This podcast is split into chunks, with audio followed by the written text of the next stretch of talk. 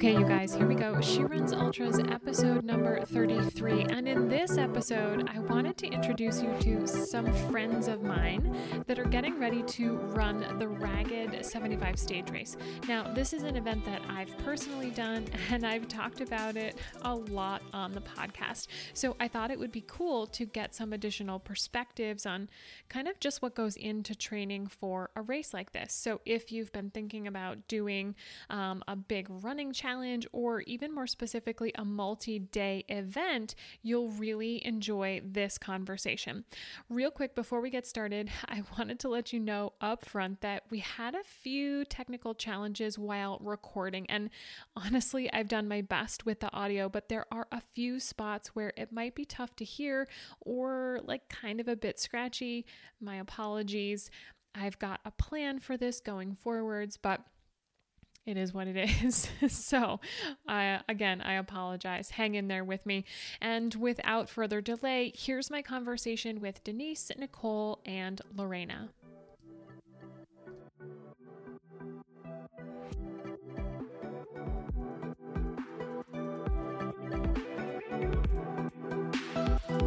Um, so I mentioned the Ragged three day stage race on this show before. So I thought it would be fun to bring on some athletes that are preparing to tackle this race in basically like just a few weeks and to have them talk about their training so that if you're somebody who's thinking about doing a bigger or a longer event like this one, three day stage race, that you can get a sense for what that's going to be like. Because I think it can be tough to know whether or not you are ready for something like this. I mean, my advice is always going to be just to go and do the damn thing. But sometimes it's nice to hear from others that maybe didn't have that approach coming into it. So, um, I've had the privilege of working with each of these three ladies. Uh, so I'm a little biased, but they are all awesome. Um, and so we're just going to dive right in. I'm going to get them to introduce themselves so that you can learn a little bit more about them. And then we're going to talk all things ragged, stage race, ultras, all of that stuff. So uh, I just want you guys to say hello to Denise, to Nicole, and Lorena. And Denise, why don't we have you go first and just introduce yourself, tell us a little bit about you, and then eventually we'll dive into kind of your history as a runner, how you got signed up for Ragged, the whole nine yards. So just give us like the quick and dirty version. Who is Denise? I'm Denise. I am a mom of two girls, six and eight, and live in New Hampshire. I work full time, but I work from home, so I have a little bit of flexibility with my work schedule. And I didn't really start running like really until I moved to New Hampshire, which was about 12 years ago. And that's when I really like developed the love for trails and hike really kind of hiking melded into running. Um, no, that's fine. We'll hang off on holding talking about running just for a second and then we'll kind of take a whole big conversation about like signing up for ragged, training the whole 9 yards. Okay, so let's get uh, Lorena, do you want to go next? Sure. Um, hi everyone. I'm Lorena. I'm an artist and an educator and a runner. I live in Norwalk, Connecticut, which is about an hour from New York City. And I first got into running really in college, coming from just a season of playing soccer um, competitively and transitioning out of that. Um, I've done some small endurance events in the past and half marathon road races, but this is definitely my first long distance, my first ultra, and my first real um, rugged trail race. So I'm excited for it. Awesome. Denise, will you just tell us a little bit about like what you've done in the past because I think you have like some interesting, you know, every every single one of you have have done different things and it's always cool to know like what you have done, what you come from, what your background is like. Sure. Yeah. So when I first moved to New Hampshire, I was actually part of a a track team, the Milers. And so I did like started with just 5k kind of things and then that led to the mountain series. The I guess it's the New Hampshire mountain series. It's not all in New Hampshire though. I forget what it's called. But um, and I did that to get to like win entry to the Mount Washington road race because you can get in by lottery or by completing the trails series. It turns out I ended up winning the lottery. So I got to do Mount Washington in 2010 and then 2011 because I had done the series. And then I did it again in 2018 after a long break in running. And then I did it again this year. Um, other than that, I've done a couple half marathons, but nothing like ragged, nothing long distance, no ultras. This is my first at it. Awesome.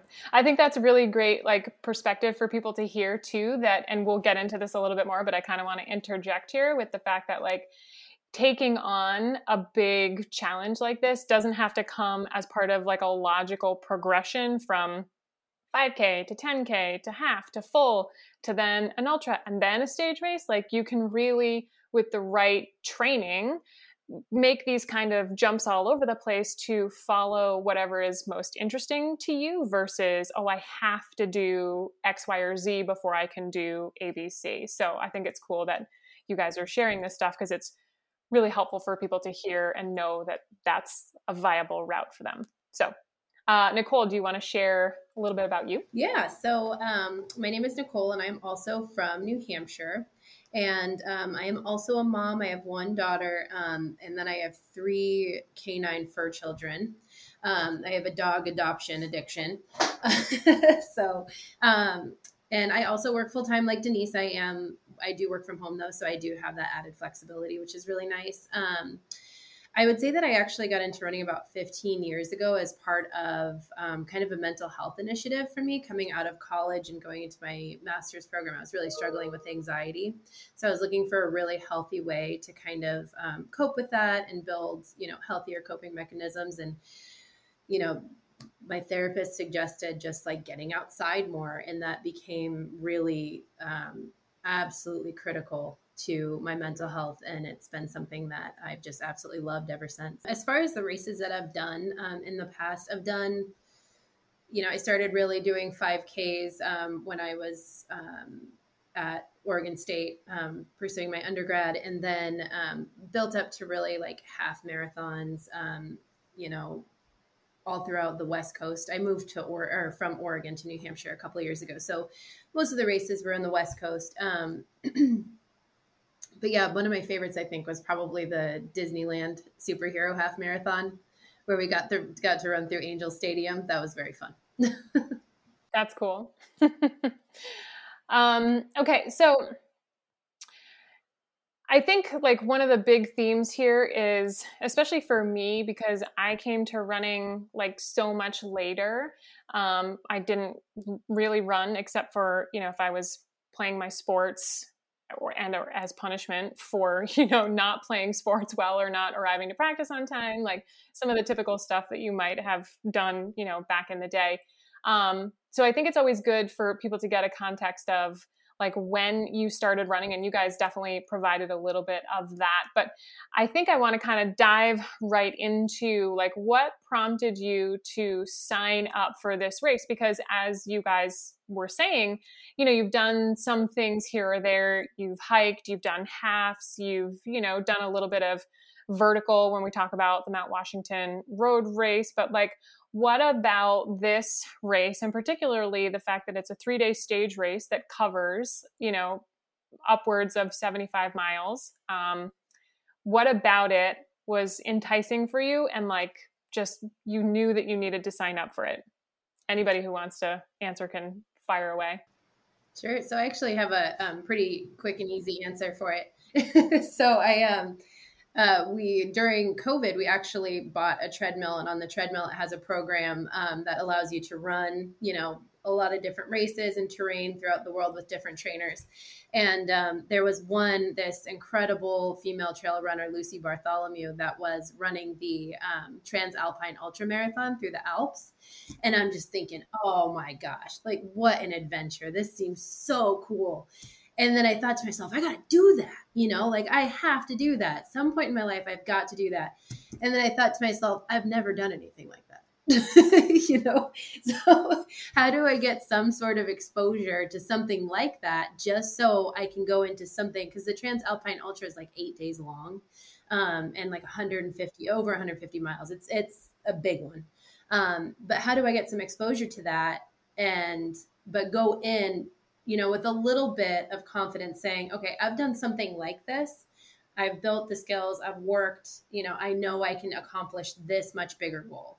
So this ragged really for me is a necessary stepping stone to get to that larger goal.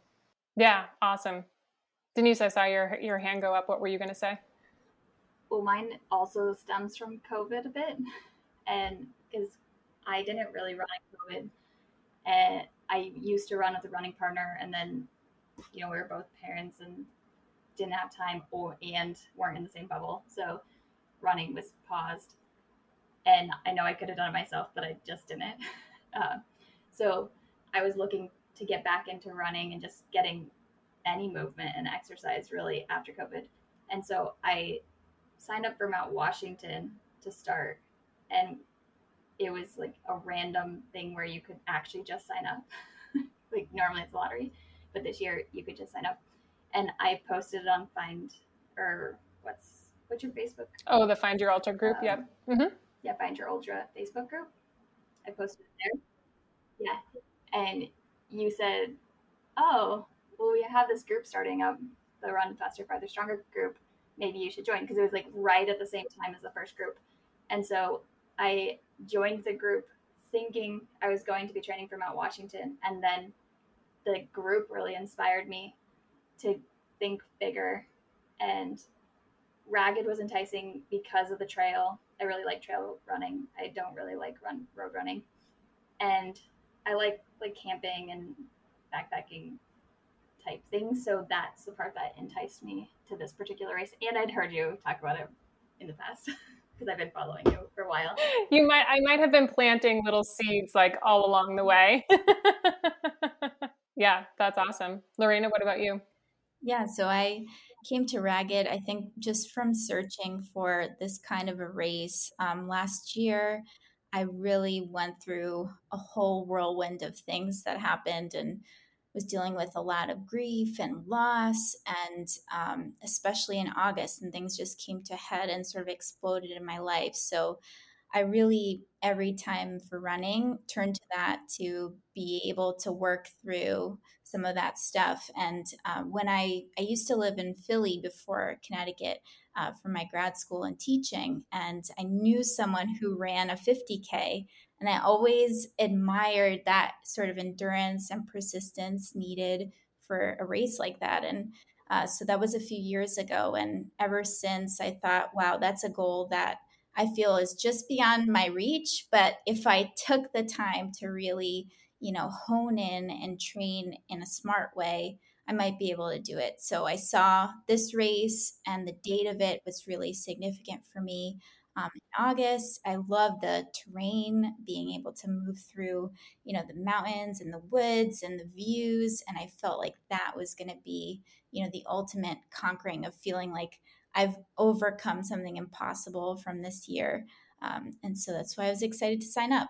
And I didn't tell many people that I signed up until I felt pretty good in my training that I was going accomplish it. I mean, we have still a month yet to figure that out if we, you know, get through it or not. I'm only doing the 50k as opposed to the stage race, but um, you know, it's it's an exciting journey.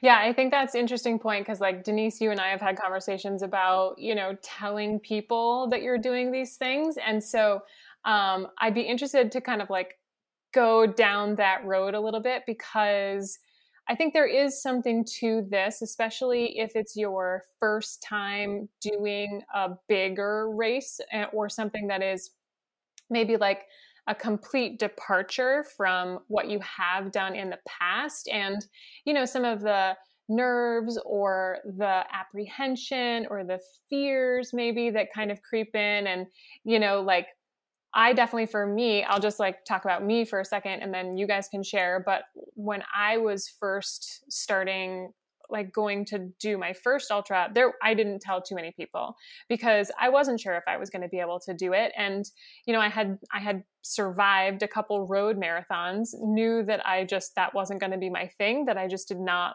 like running on the roads all that much wasn't fun didn't enjoy running in the concrete jungle would much prefer to be like out on the trails just like you all have said and so i didn't really tell too many people and it was partially because I didn't want to get this was way back a long time ago, but I didn't want to get the blowback from, oh, are you sure you really want to do that? Like, are you sure that's safe? Are you going to be okay? Like, are you sure it's like safe to run that far? Not alone, not only just are you going to be safe in the woods, like doing all of that stuff.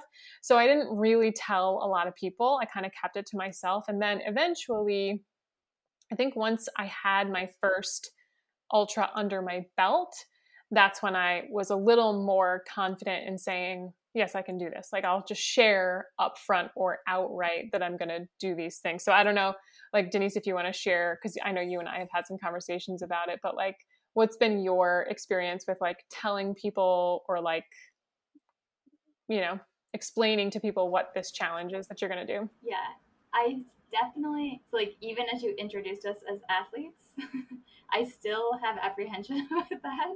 Which was on purpose, by the way. so, because, so part of this was like kind of like regaining my own identity, especially after COVID, of like basically giving it up to taking, like, just like taking care of the kids, getting them through school, getting the work done, like getting through the day to day every day. And I happened they happened to sign up for cross country skiing and I had an hour a week when they were practicing to myself where I could go cross country ski myself and it was like the best hour ever and I realized I need more of this. So that's when I started looking at the running thing. But then when I signed up for Ragged, I didn't I I guess like part of it was like I didn't want unsolicited advice. I didn't want people thinking I was spending all my time running and like how is she ever going to take care of the rest of my priorities? um, and I still have to admit I kind of downplay it. Like people are like, "Wow, that's like that's so amazing," and I'm like, "Oh, well, I'm hiking most of it," like, which I am, but I should. I need to. I still need to embrace it a little more. Yeah, Lorena, what were you going to say? No, I was going to piggyback off of that and say, you know, the people that we do let in on our goals and you know what we're working towards i think are the people we really trust. And so i think a big part of training is knowing you know who your circle is whether that be you know a circle of support from caring friends and family or a circle of support through athletes like in megan your run farther faster stronger program. Um, that you know it's not trying to seek validation from other people that oh yes you sign up for this epic race but you know how do you move through that process? And you know being smart about who you let in and, and who you kind of keep on the side. And i know we we kind of talk about that too. Um, i love denise what you said about you know refining your identity um, as a, a runner as an athlete as a mom and you know carving out your own goals because i think every runner um, who signs up for for any sort of event is looking to to have that in some sort of a way and you know it's it's one of the best parts and the best feelings when you finish an event and you can feel that sense of accomplishment and confidence coming from that and the work you put in yeah, I think that's huge. That's a, that's a great point, Lorena. Thank you for bringing that up because, you know, there's I think there's definitely a lot of there can be a lot of apprehension signing up, like you know, kind of going out on a limb, like doing something that you've never done before, you know, catching, you know, some flack or like people having input or things to say. And your your point about keeping people close are the ones that we trust, and I, that has been my experience as well about like who you tell and who you don't. Um, but just thinking about taking these big challenges and and shifting how you kind of move through your days, how you structure your life and your training. Um, and then to come out, one of the best feelings for me was like finishing that first um, marathon and then that first 50K.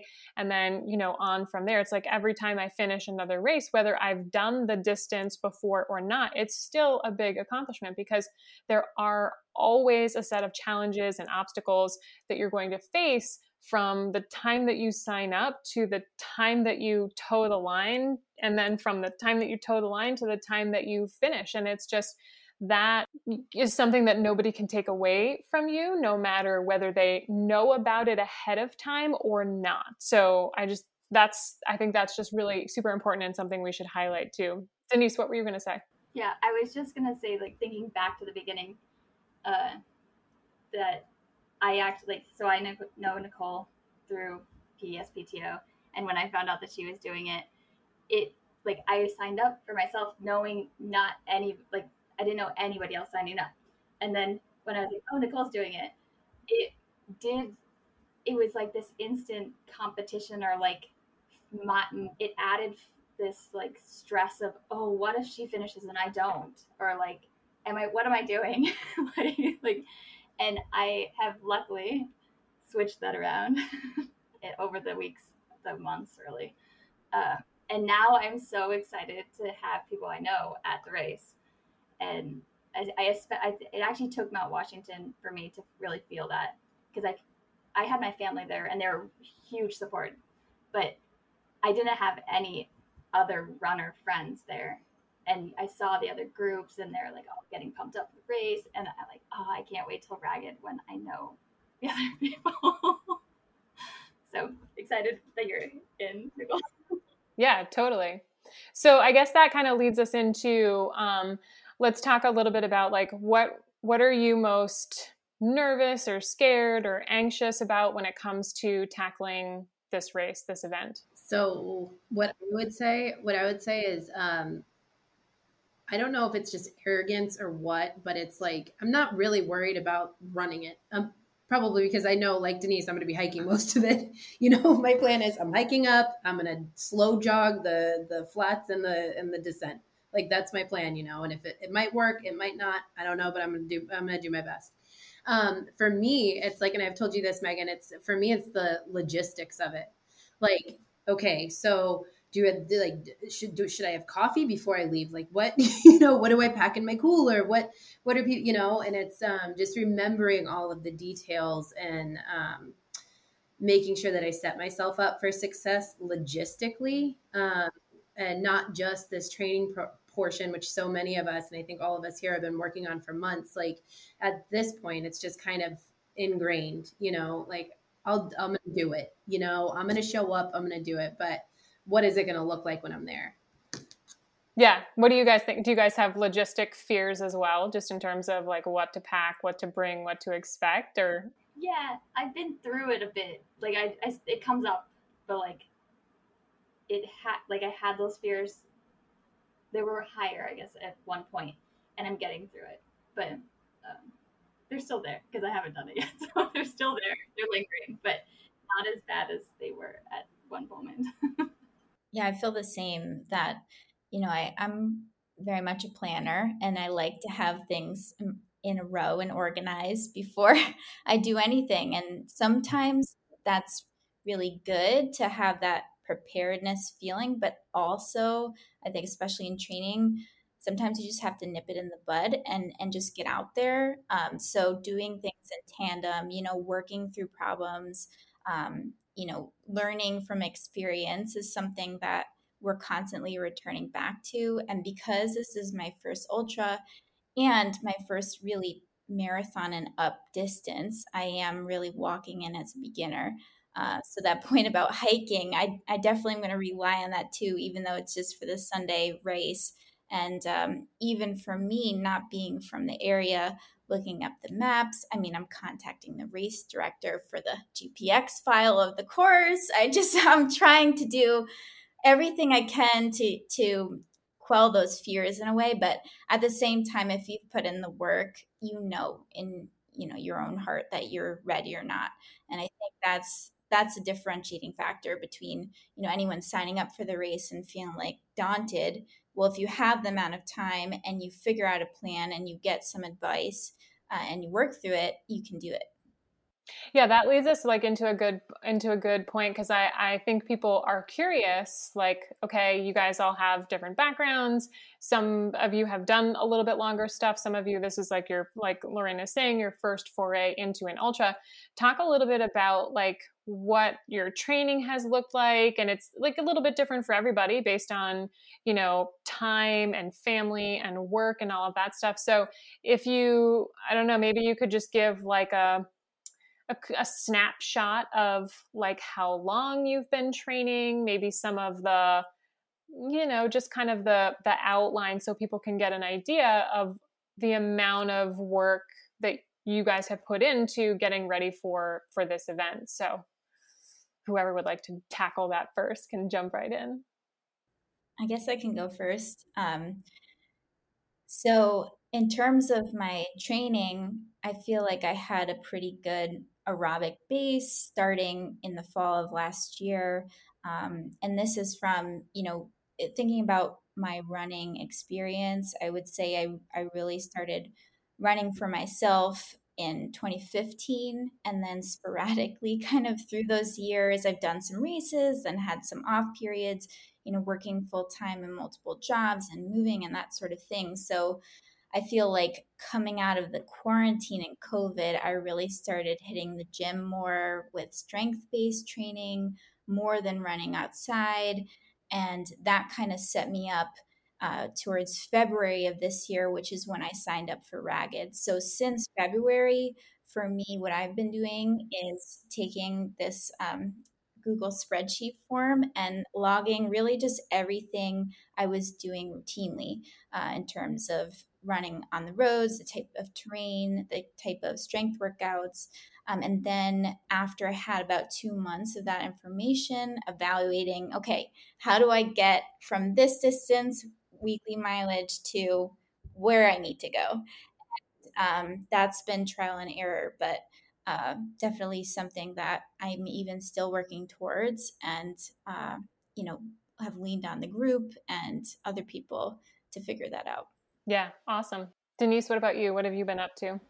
So I've been training. I think this is 20 weeks because it was honestly from like maybe a week before Run Faster, Farther, Stronger started, but like it was like I started with you guys.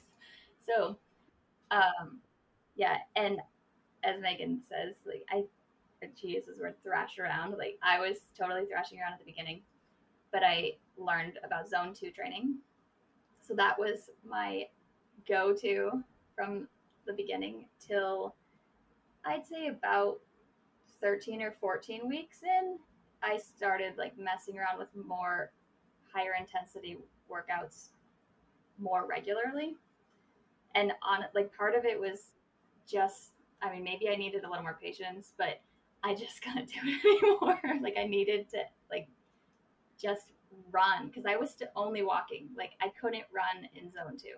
So I was walking, walking, walking, and just getting faster, faster, faster. And I can walk pretty darn fast, but um, I felt the need to run. So I started running, and throughout this whole time, I was doing the mobility and strength work through, with the group and other than that, it's really like just building things into my day. Like I try to walk as much as I can with my kids, and I was skiing. I now I'm trying to add in biking, just like it's kind of workouts, but it's also like more of just like more movement in my lifestyle. Mm-hmm. So, Lorena, did you want to add to that? Yeah, I was going to say, well, first of all, Denise is so great about incorporating many different forms of walking and movement throughout the day. I know the program, so um, that's something that I'm kind of trying to work towards and incorporate more. So I appreciate that inspiration from you, Denise. Um, but also, I feel like I've come at it sort of on the flip side in terms of the zone two training because I also didn't really know or understand the zones before the program, but I wasn't even tracking my pace or you know i had and you know i was just going out for a run. And i think that is just more recreational but not necessarily good um, metrics to use for race training. So um, you know i only just recently invested in a real running watch to to figure out you know where i am and and actually gauge you know how much of the race i'll be hiking you know what is going to be my average finishing time that sort of thing. But i appreciate kind of that place that i came from because i think often runners can be hung up on the numbers and that can also mentally stifle us too so you know both ways yeah totally nicole i'd be interested to hear like how your training has been going too since we have like a couple different varied positions here. Exactly. Yeah. So I was actually going to mention that um, I haven't had the chance to join one of the Run Farther Faster groups yet, um, but I have been working with Megan um, just kind of on a client basis. Not kind of on a client basis. Um, and uh, I reached out to um, Megan shortly after I signed up for Ragged in February. Um, so we started in March and um, i have i still was running pretty consistently even though i reached out to her in new england winter so not a whole lot of running outside but um, had been running pretty consistently um, for about 10 years up to this but outside of you know the half marathons and whatever you can really do those in most cases at like a pretty quick pace like i was doing like an 839 minute mile on a half and just you know, blowing the thing out, no problem. So I just think it's so funny and it's so refreshing to hear the perspective on zone two because that was like I got to that point too where I was like, Megan, I'm gonna die. Like this is like this is so slow. but but it's all for a reason, you know? Like, full disclosure, I would get messages from Nicole being like, "This sucks. Like, how much more of this do I have to do?" and I think yeah, like, like, are we like how many weeks?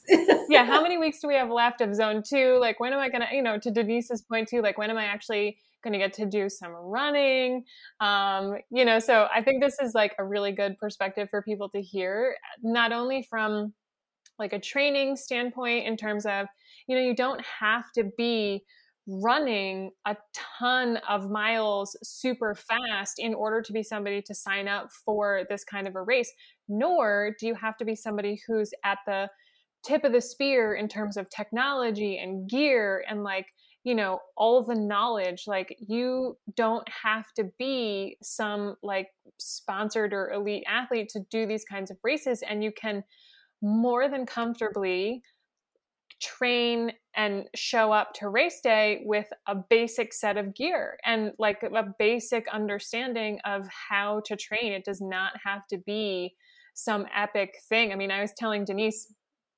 uh, earlier today when we were talking one on one about because I've I've done this race twice now.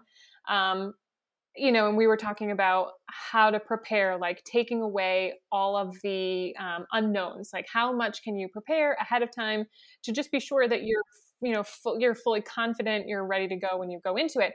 And I explained to her, like, you know, my technique, I, I knew nobody. I signed up for this thing completely on a whim um, because I was I was training for 100 miles that year, and my thought process was, well, if I'm gonna do 100 miles, I probably should be able to do multiple back-to-back days of some pretty decent mileage, considering I'm going to be up and moving for you know 30 odd hours during this 100 miler. And so I just so happened to find this race and was like, okay, great, this is perfect. So when I showed up, my first year, I knew nobody and I essentially made some friends during the the night before, like reg- like the racer meeting the night before, and then showed up the next day and just hung on to their coattails for like the first two days and was like, you guys have done this race before. I'm just going to follow you.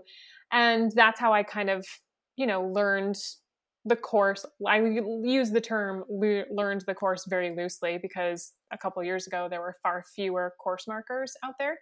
Um, and then the next time around, I knew what to expect. So, you know, nobody expects you to show up and like have this thing fully dialed in and i guarantee you there's going to be people that show up that know far less than you and they're still just gonna like go out and and do the thing. Um, so don't you know don't feel like you have to have everything all of the you know the gpx file and the this and the that and the this before you can feel confident about it. And i think part of what i love about coaching athletes and like watching throughout this training process is the shift from i've signed up for this race holy shit now what? to getting to we're like four weeks out less than four weeks out from this race now and you got you all three of you have come so far in your thoughts and your process and your training and the way you talk about the race now versus where you were before which was much more tentative i don't know. And throughout this whole thing you've just built up so much confidence that it's cool for me to see as like you know an outside but also like an inside observer. Um, so i'm in, i'm curious if you guys have recognized that kind of in yourself through this process. Well, i just say i definitely have. And i think that it's not like zone two is like the base of what made me feel capable but it's all like through the program i just am totally more aware of my entire body like I guess maybe even my life, just like you're like I'm it's everything's a little more sensitive in the fact that a little thing I will notice where before I just plow right through anything and be like, oh, it'll I don't know. I didn't take care of it. I just kept going. And I think that what like with zone two training, even though I'm loosely following zone two training now, I'm really proud that I can like know without my watch when I'm in zone two. And then in my like I know two other like segments where when I'm at 160 and when 172, like I know those moments and now I'm learning how long I can be in those mo or like segments. So I don't need my watch where originally I actually never I also got a watch during this training. Like I didn't even have a watch before. And I kind of like that, but it was really helpful to have the watch and now I can kind of wean off. I'm still wearing a watch, but but I can kind of wean off of it and I'm not like constantly looking at it all the time. I think I mentioned that at some point during um maybe it was like the first round of run farther faster stronger when i was we were talking about zone two and i remember being on the call and talking about the fact that i wear a watch but now i don't i don't really look at it i'm not tied to it other than I want to just know how long or how far I've gone.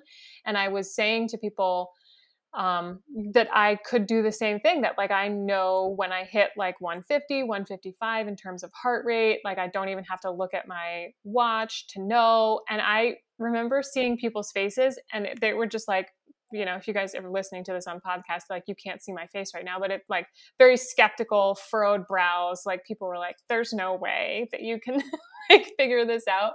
But Denise has obviously just demonstrated that through time and practice and like really kind of paying attention to your body, like you get to that point where you know what your your relative zones are. And in the program, we, we talked about zone two, but we also talked talked about rate of perceived exertion. So a little less um, picky in terms of numbers and more so tuned into uh, effort.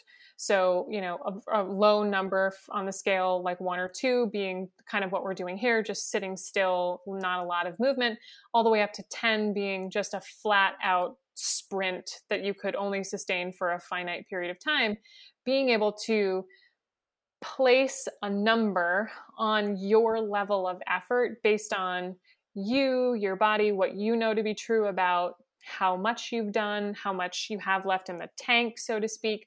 And then those numbers being refined over time as you go on with that training, that you're able to maybe operate at a higher capacity but feel like the output is actually lower. And that's like the benefit of this zone 2 training or low rpe rate of perceived exertion training. Um, lorena i know you wanted to add to that. What did you what did you want to say? Well before when you were talking about confidence and that sort of like holy shit moment when you sign up for a race and you think, I don't know if I can do this, but I'm going to try. I was feeling that probably all the way till maybe a couple of weeks ago.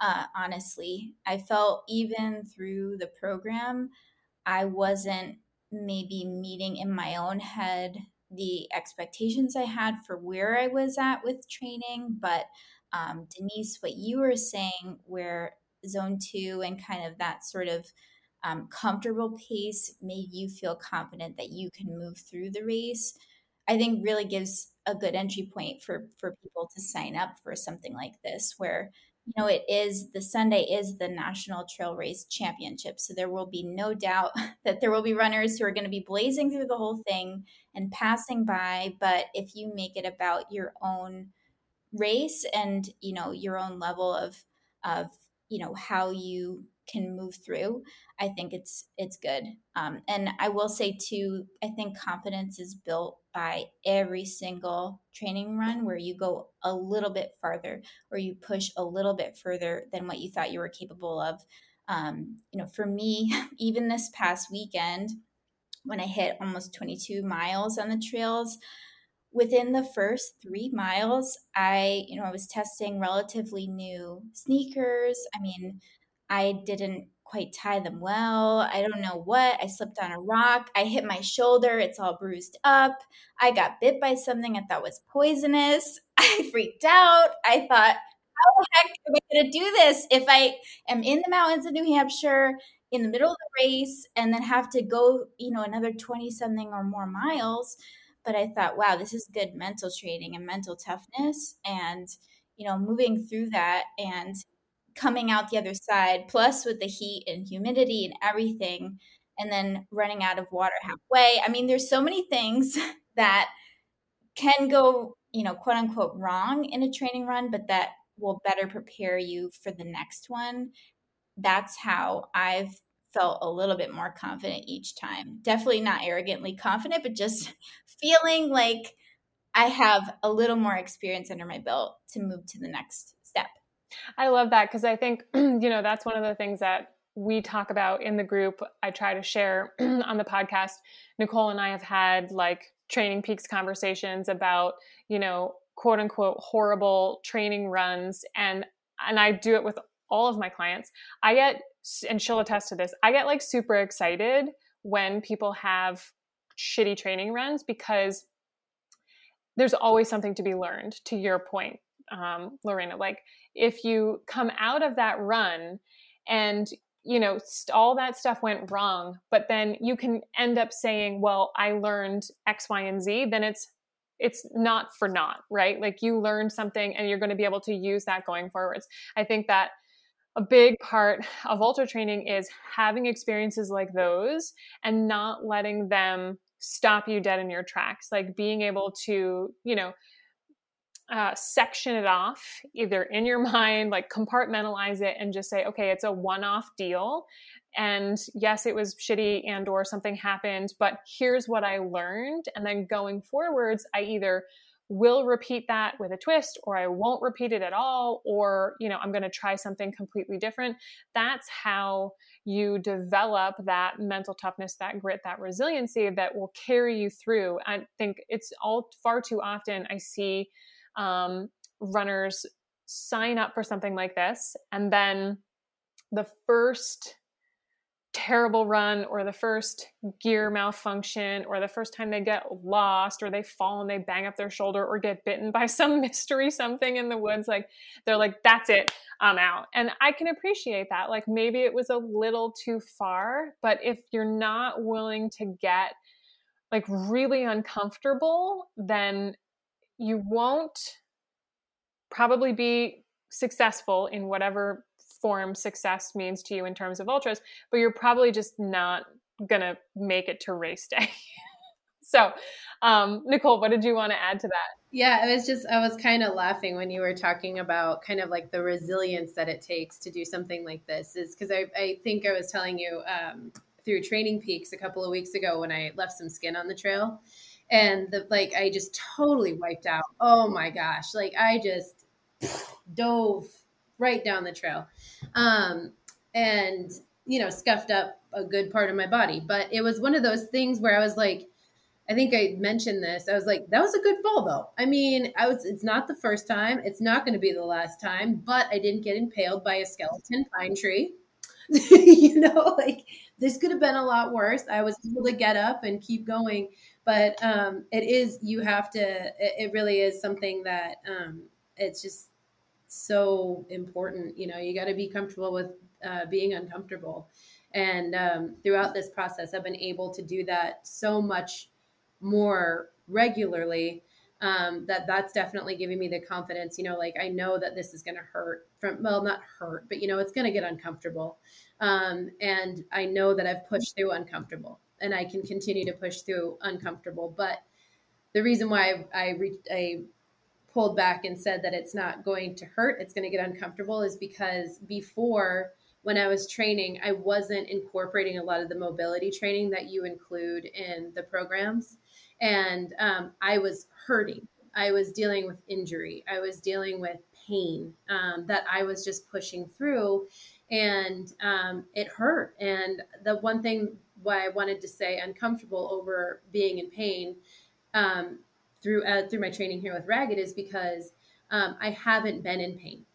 And when, you know, I've started to notice a little discomfort, we talk about it and we learn how to strengthen that area or how to move that area in a way that makes it more functional um, and alleviates a lot of the stress and the pain that um, I'm experiencing. So, um, you know, it's just that has helped me be so much more confident in this too. You know, it's like I know that not only can I keep moving to Denise's point, the zone two really does allow you to keep moving, um, but it's also I know how to tend to, you know, the the tight spots or the spots that are getting a little bit sore because I now have this mobility skill set that I'm moving forward with and that I'm moving into the ragged with that I've never had before. Love it. I so. love it you guys can't see me on the podcast, but I'm like doing a celebration dance over here. And not because she's just like talking about the work that she and I do together, but just like I get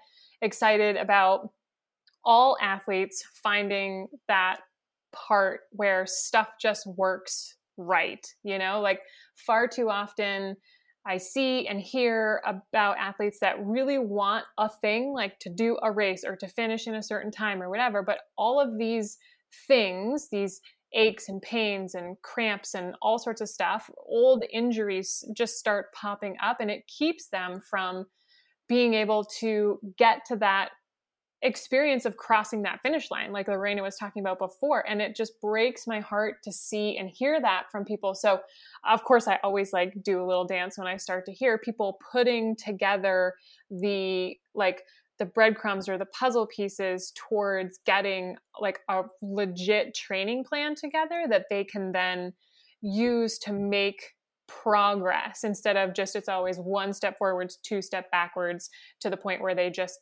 abandon it altogether. Lorena, what were you going to add to that? I was going to say too that sort of mental toughness element of any of these kinds of endurance races really translates to life I mean, any sort of challenge we're faced with, you have to figure out a way to move through it.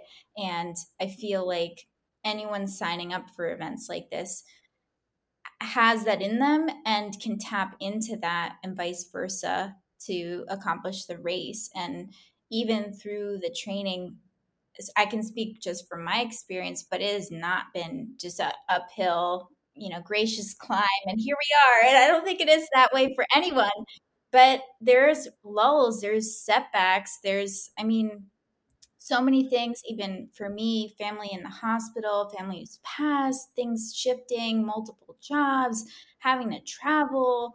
I mean i was even out of the country twice through the program and figuring out where can i run safely and get my training in while you know you know so many different factors.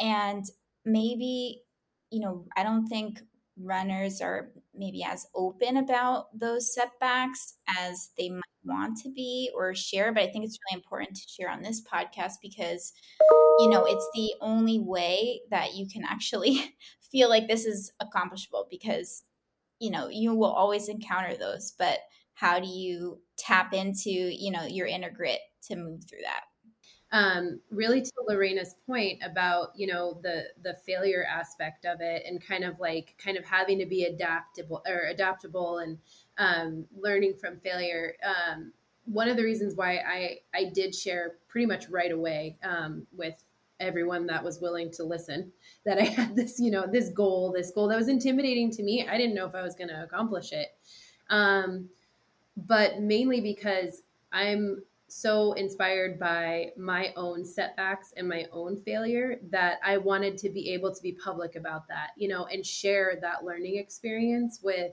um, you know, publicly on social media and then also with my friends and family.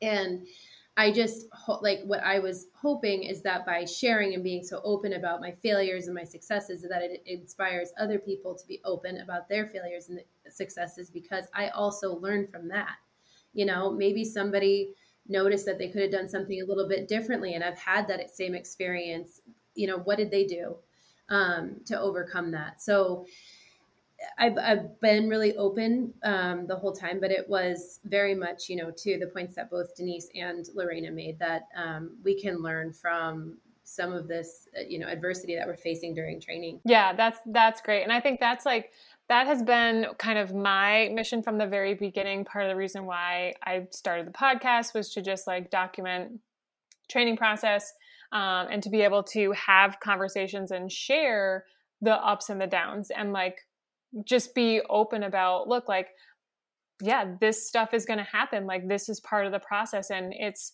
it shouldn't deter you to kind of what lorena was talking about before like it shouldn't deter you just because you have a bad run or you have you have to go out of the country or you have to do all of these other things like i've been harping on kind of this point of late just that you know i'm not a sponsored athlete i'm not a paid runner like i'm a normal human being who has a job that is yes focused around health and fitness and running but like i have work to do. I don't spend all day running despite maybe what like popular belief.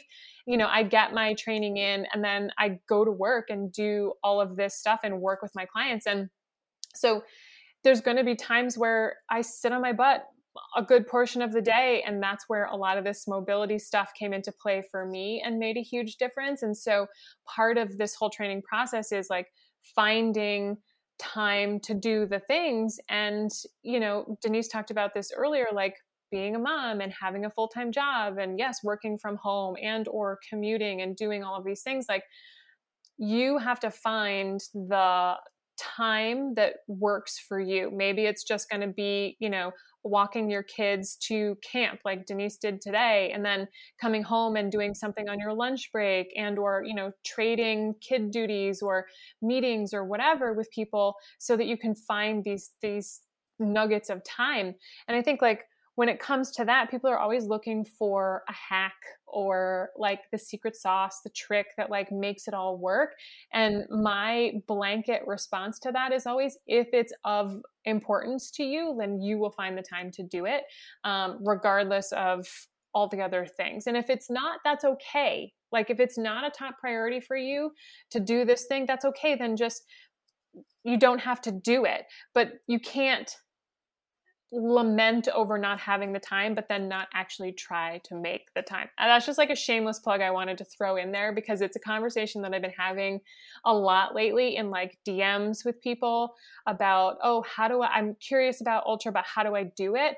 Or I don't know, I don't think I could ever do a three day stage race or a 50K. And it's like, you totally can. Like you totally can do it and have a job and have kids and do all of this other other stuff. So Lorena, did you want to add to that? I did, and I wanted to actually add about um, prioritizing because we talked about this in the group too, being sort of ruthless with our schedules, especially people who have certain goals for themselves, whether or not they be running goals. Maybe they're building a business, maybe they're having, you know, certain goals for their family and, and whatever it may be, they understand the time and commitment it requires. But for people who don't really have that sense of direction for themselves, they might feel put off if you're not able to do something with them or attend this thing or meet this deadline and and you have to really figure out okay well what are my priorities? And I don't know where I read this or learned this from, but um, that sort of excuse that if someone has um, mentioned, oh, I don't have the time for that, to shift and say, oh, well, that's not a priority for me in your head or to the person, and then see how that feels. Because if you feel good about that, then it's the right decision for you. But if you feel a sense of unease, then you know, okay, you're not in alignment with what your personal goals are, how do you reorient? And that's been a learning process through this. And I feel like for me, I'm someone who wants to not people please, but really like exceed expectations of people and meet them where they are and want to be there for everyone. But then you feel stretched. And then there's no way to get in your training either because then you feel like you you just physically can't you're drained and moving through that for me has been really critical especially the last few weeks so. Yeah i'm so glad you brought that up because i do think that often people use time more so as an excuse to not have to do the work and or not have to confront the fact that they aren't upping their game to what they say they want um, or what they truly want. And it's it's hard to reorganize sometimes your whole life. Like you know denise has shared a little bit about that in the group. Nicole i know you've had challenges with that just in terms of like you know um, celebrations and travel and you know things of that nature that you're doing. And it's just like you you know I, I who was i telling this to before this is where my brain starts to get fried and I can't remember who I've told stories to or where I was having the conversation, but it was just like if you want the thing bad enough, then you will make the time for it and you people you need to be open with people about what your goals and priorities are and if they get it, I think we were talking about this in the group the other night, like that that they'll no matter yeah no matter denise is you can't if you're listening to the podcast you can't see this but denise is like doing this thing with her hands where the fingers like line up. And this is like this is the motion that i was making the other night on the call. It's like if you have these goals peep and and then someone else recognizes that regardless of whether or not they're a runner they will wholeheartedly support you and you know show up for you and and you know be on your side. But if they're not quite there yet or they just don't understand they might not. And that's just going to be kind of the reality of the situation. But you have to be um, advocating for yourself and saying like look i need help with this or this is what i'm going to do. Like how can we make this work? Um, and then then stuff starts to like fall into line. But i do think that's i'm kind of off topic here but like that is a big obstacle i think for a lot of people in terms of getting to this point of tackling some of these these big goals. Yeah nicole what were you going to say? So i was just going to touch on um, kind of how to so it's this weekend i have uh, i think it's five hours and then another the next day two and a half hours on the trail. And um, it's just it's just funny how sometimes when you want to make these priorities you know obviously training for this is my biggest focus aside from other career goals that i have. Um, but this is my biggest focus in my personal life right now is this race and training for this race. And um, my daughter is at summer camp on friday and my husband and i both have the day off. And so we were talking about doing something and i was like all right, so I really want to get this five hour on the trails done. You want to come with me? and he's like, uh, but he's, but he's totally going to come with me. So we're going to do this five hours on the trails together on Friday. And it's like, it's, it is very cool, you know, when you have someone in your life and I'm fortunate to have that be my partner, but you know, he's meeting me there and not only meeting me there, but I mean, he's there. He's going to be there, you know? so, which is very cool. So, um, so just to kind of build off of that, you know, it's like it, it feels really good when you have that support. Um, but you really do have to advocate for yourself, like you were saying, Megan. Like you really do need to advocate for yourself and your goals, and the right people, the people that do love and support you, will be there and will support you. Um, and and just is what it is. I love it.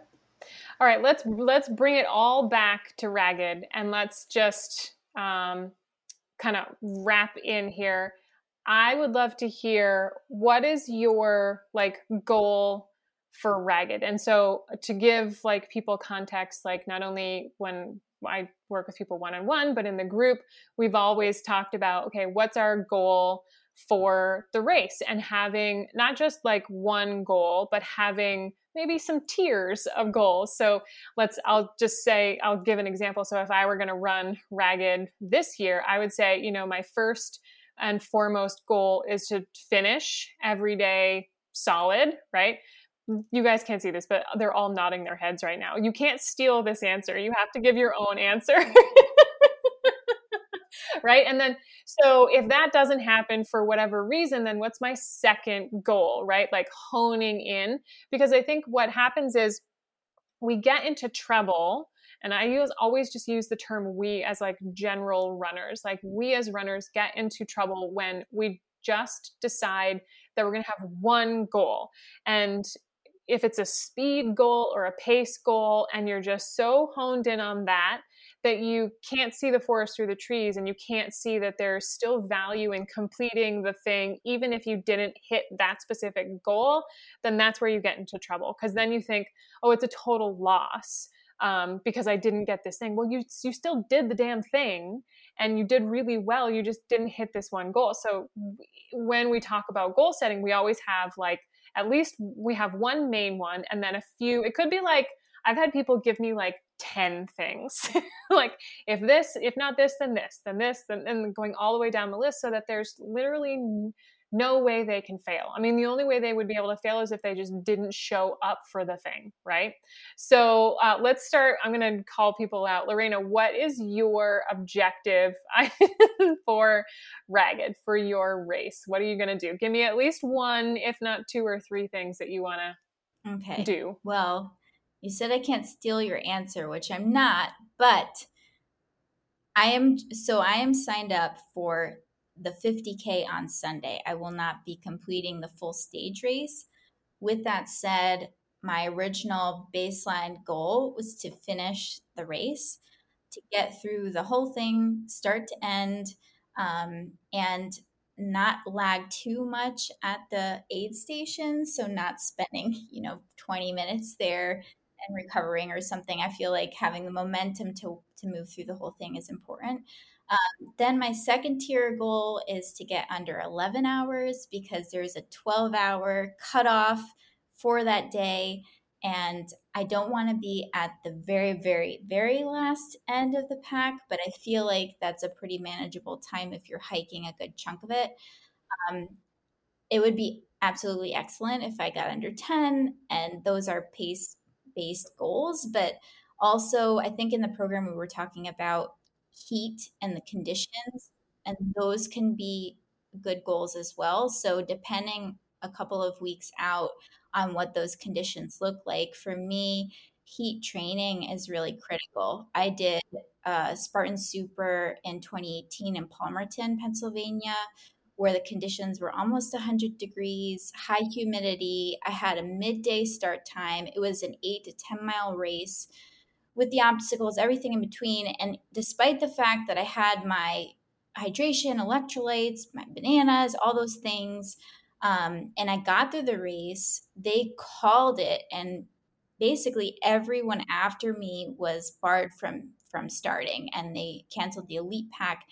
I ended up two hours after finishing in the hospital, and they thought I had rhabdomyolysis, which is a life threatening condition. So that was as a direct result of feeling the impacts of the heat. And so, if it's going to be really hot, really sticky, what is my plan? And so, I think executing on the plan I have is also a goal separate from finishing. Um, and that's something we're constantly working through. But it is good to to just plan ahead and, and to figure out you know there's always going to be variables you can't plan for and so what are your contingencies and what is the support you can get there and then as an aside too i think um, it's not a really race based goal but meeting people on the trails having the community built i've already felt a sense of community from the Run Farther, Faster, Stronger program Whereas before, I really didn't have a running community. I mean, just in the last few months, I, I got plugged in with a local running group, but um, I really had been running solo since, you know, 2015. So, um, you know, that sense of camaraderie, getting through the experience is, you know, a goal, but also just a nice perk from uh, being able to be part of the race. Yeah, that's awesome.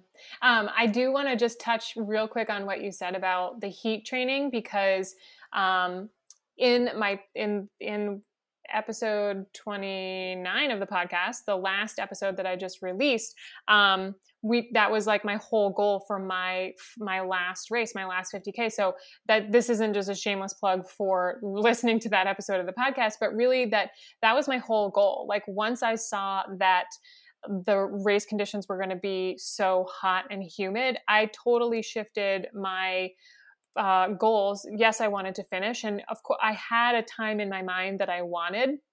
But for me, I have a, another race coming up down the pipe in September that has the potential to be super hot and like very difficult for me. So instead of, you know, just kind of proverbially blowing myself up and trying to just push through this past race to just get a better time.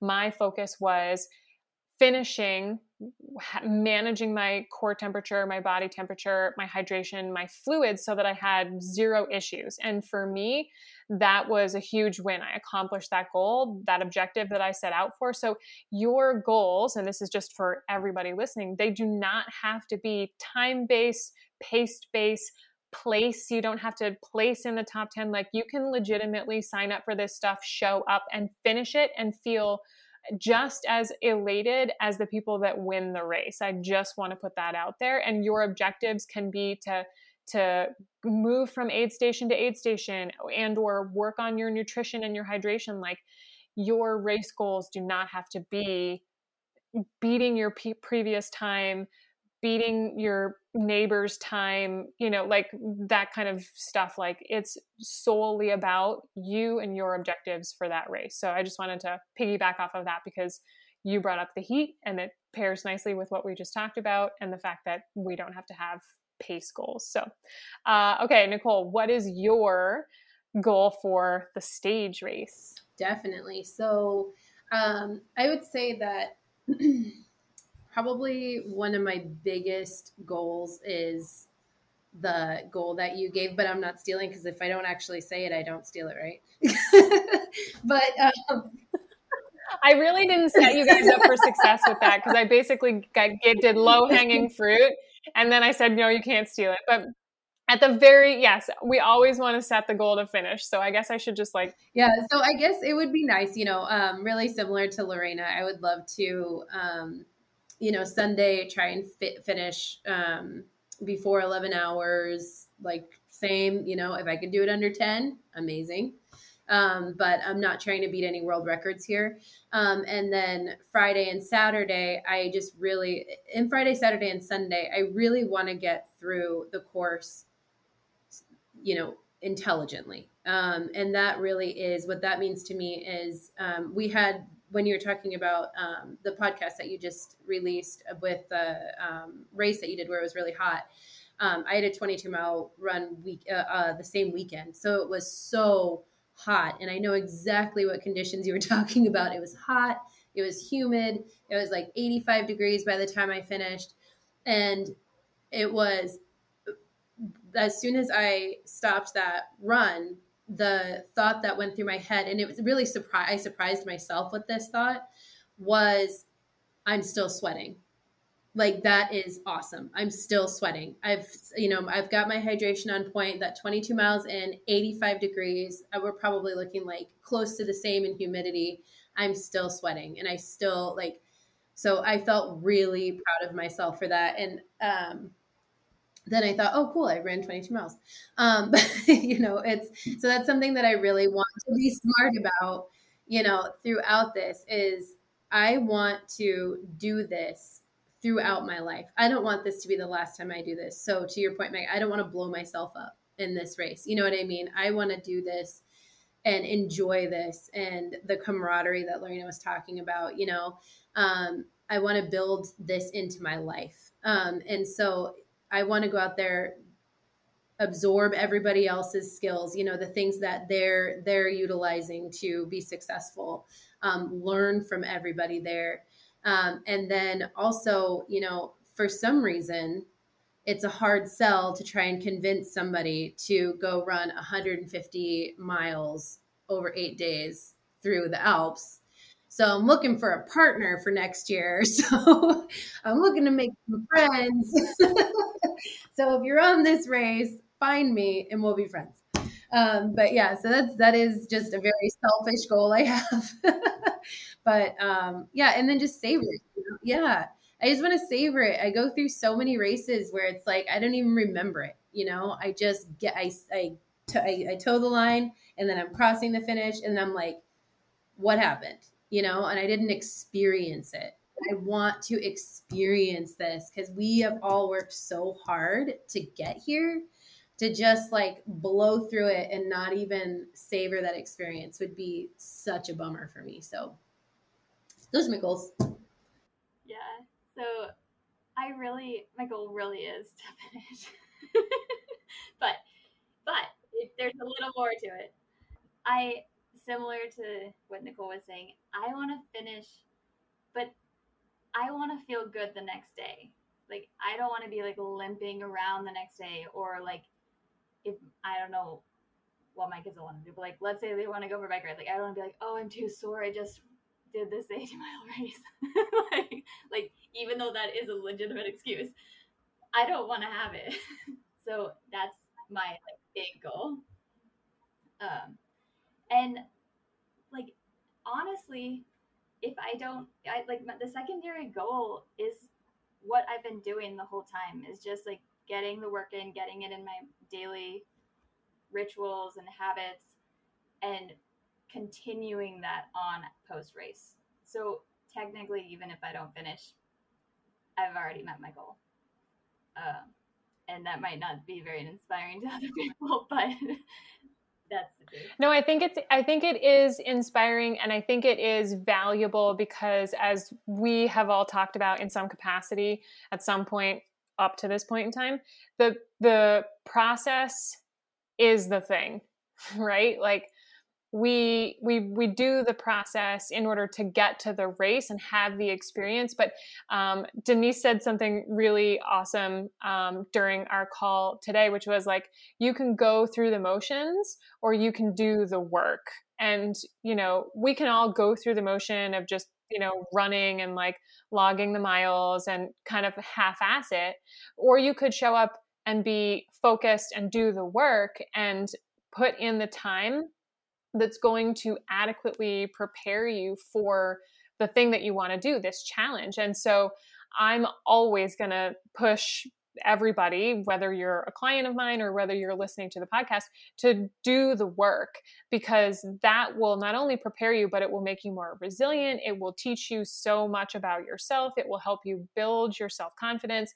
The, the thing that I hate to see is people going through the motions and then showing up to a race and DNFing because they just weren't prepared because they didn't do the work, right? It's like kind of like a self fulfilling prophecy.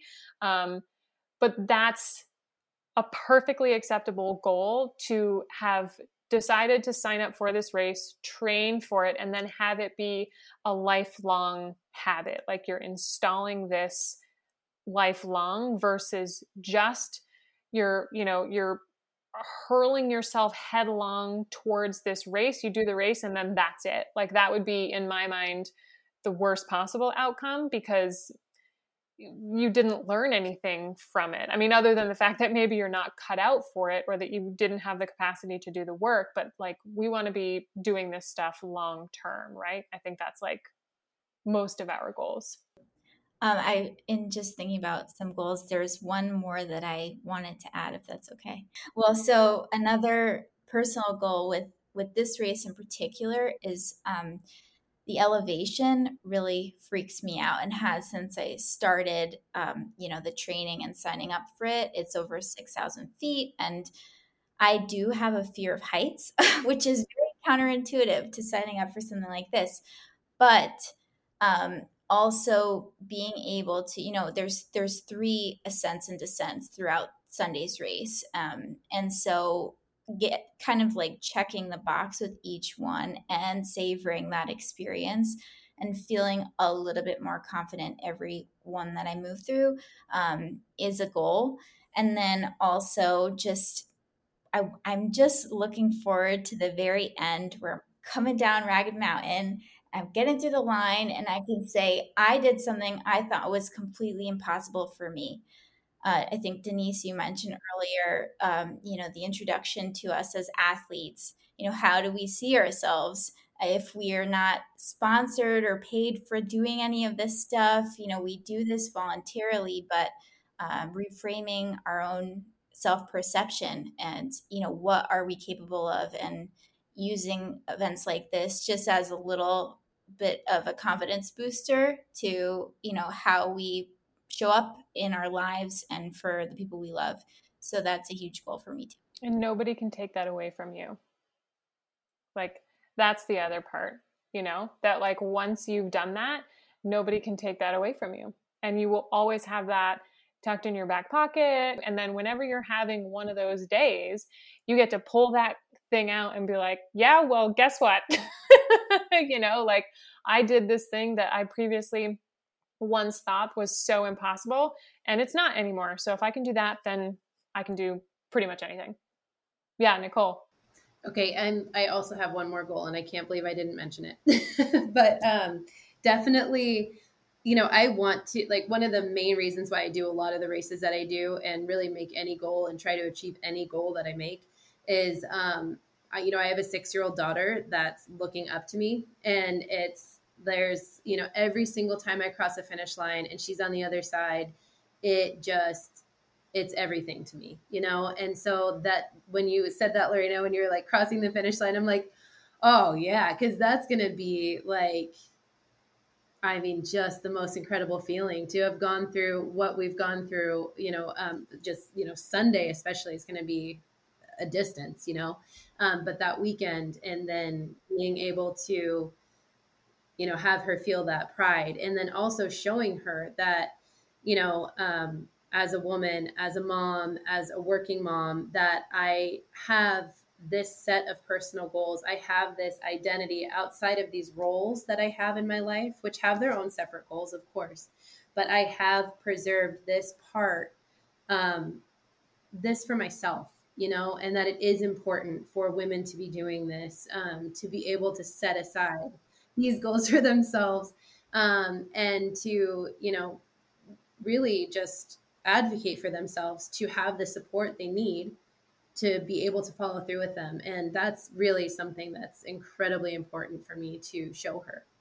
So yeah, and I know Denise has had Denise and I have had conversations about that too, with respect to her her two little ones and how you know using this um, and you know, full disclosure, I don't have kids, but I'm one of four kids, and I've seen many and coached many parents through some of this stuff. And there's nothing better than for you to set the example of like lifelong you know active healthy behavior and to show especially your young girls and i coach girls on the run if you're not familiar with that program but like a, a program for girls grades three through five to teach them running but also you know self-confidence and all sorts of other like uh, values and you know how to how to like navigate the world eh, the greater world the greater social world and having self-confidence. And I wish I had had that program when I was growing up. So it's like the coaches and I, this is like a, a big aside, but like the coaches and I, every time we coach this program, it's like we go through it with them. and like we have, we always have our own like revelations and we always come out every season better than we went in because now we're putting all of this stuff that we're teaching the girls into practice, even though we know it we just you know sometimes we get out of practice but to be able to show those girls to show your kids to show other family members that this is important and that you are you know demonstrating that behavior is is everything like you were saying nicole it's just it's everything so Lorena, did you want to add to that? Yeah, I was going to say there's something to be said for sort of trailblazing the path in your family, especially if you don't come from a history of people, you know, really invested in their health or fitness. And, um, you know, I, I didn't feel like growing up and moving through into adulthood that I had those examples in my family to look to, but my family has been super supportive through it. It's just, you know, a matter of, you know, what is the legacy you want to set what is the example you want to set? And nicole i just you know raised my hand when you said you know it's important for women to get out there on the trails to show everyone you know what we are capable of because it's so true. And you think about access to trail running i mean you just really put it bluntly you just put on your sneakers and, and go in terms of you know signing up for these things but also the community that we we develop through an event like this um, and through the process is invaluable and it's i think the most memorable thing um, and what i hope to carry forward you know onto the next goal next challenge next um, training and just thinking about it like megan you said i think in a previous podcast episode but it's just a, another training run so in the end it's like the celebration and a, just a step along the journey. It's not the end. It's um, just, you know, we keep moving through it. I think we should end on that because that was so well said. Nicely done. um, I just want to thank all of you for spending your time like sharing and talking, and um, I'll let all the listeners in on the little like bomb I dropped on you before we hit record on this, which is my secret goal was to get you all back here after you've completed the race so that we can share and dish and we can hear all of your stories and your experiences. Because, you know, like we were talking about before, when I was talking to Denise about you guys reading all the race reports and stuff, like everyone's going to experience this race differently. Like, even though all three of you have had a fairly similar training experience, you're all going to move through the race differently and have different perspectives. And so I think, especially for um, something like this, this stage race and the 50k, which is it's one of the toughest 50ks I've ever I've ever done or I've ever heard of. Um, it would be really great to get you guys back to like for people to be able to hear the before and after. So I would love uh, for you all to do that if you are game for that. So we set the bar. We have to come back. You're right. You do. Thank you. There you go. Done. Done and dusted. We're going to pencil you in. Well, ladies, thank you so much for your time. It was so great to see you all. And uh, of course, I will see you in the group and I will see you on Training Peaks. But um, if it's okay with you guys, then I would love to like share your social handles with people so that they can follow along and support you and cheer you on. Um, or if you'd like to provide them like another way to cheer you on, we can totally do that too. So awesome.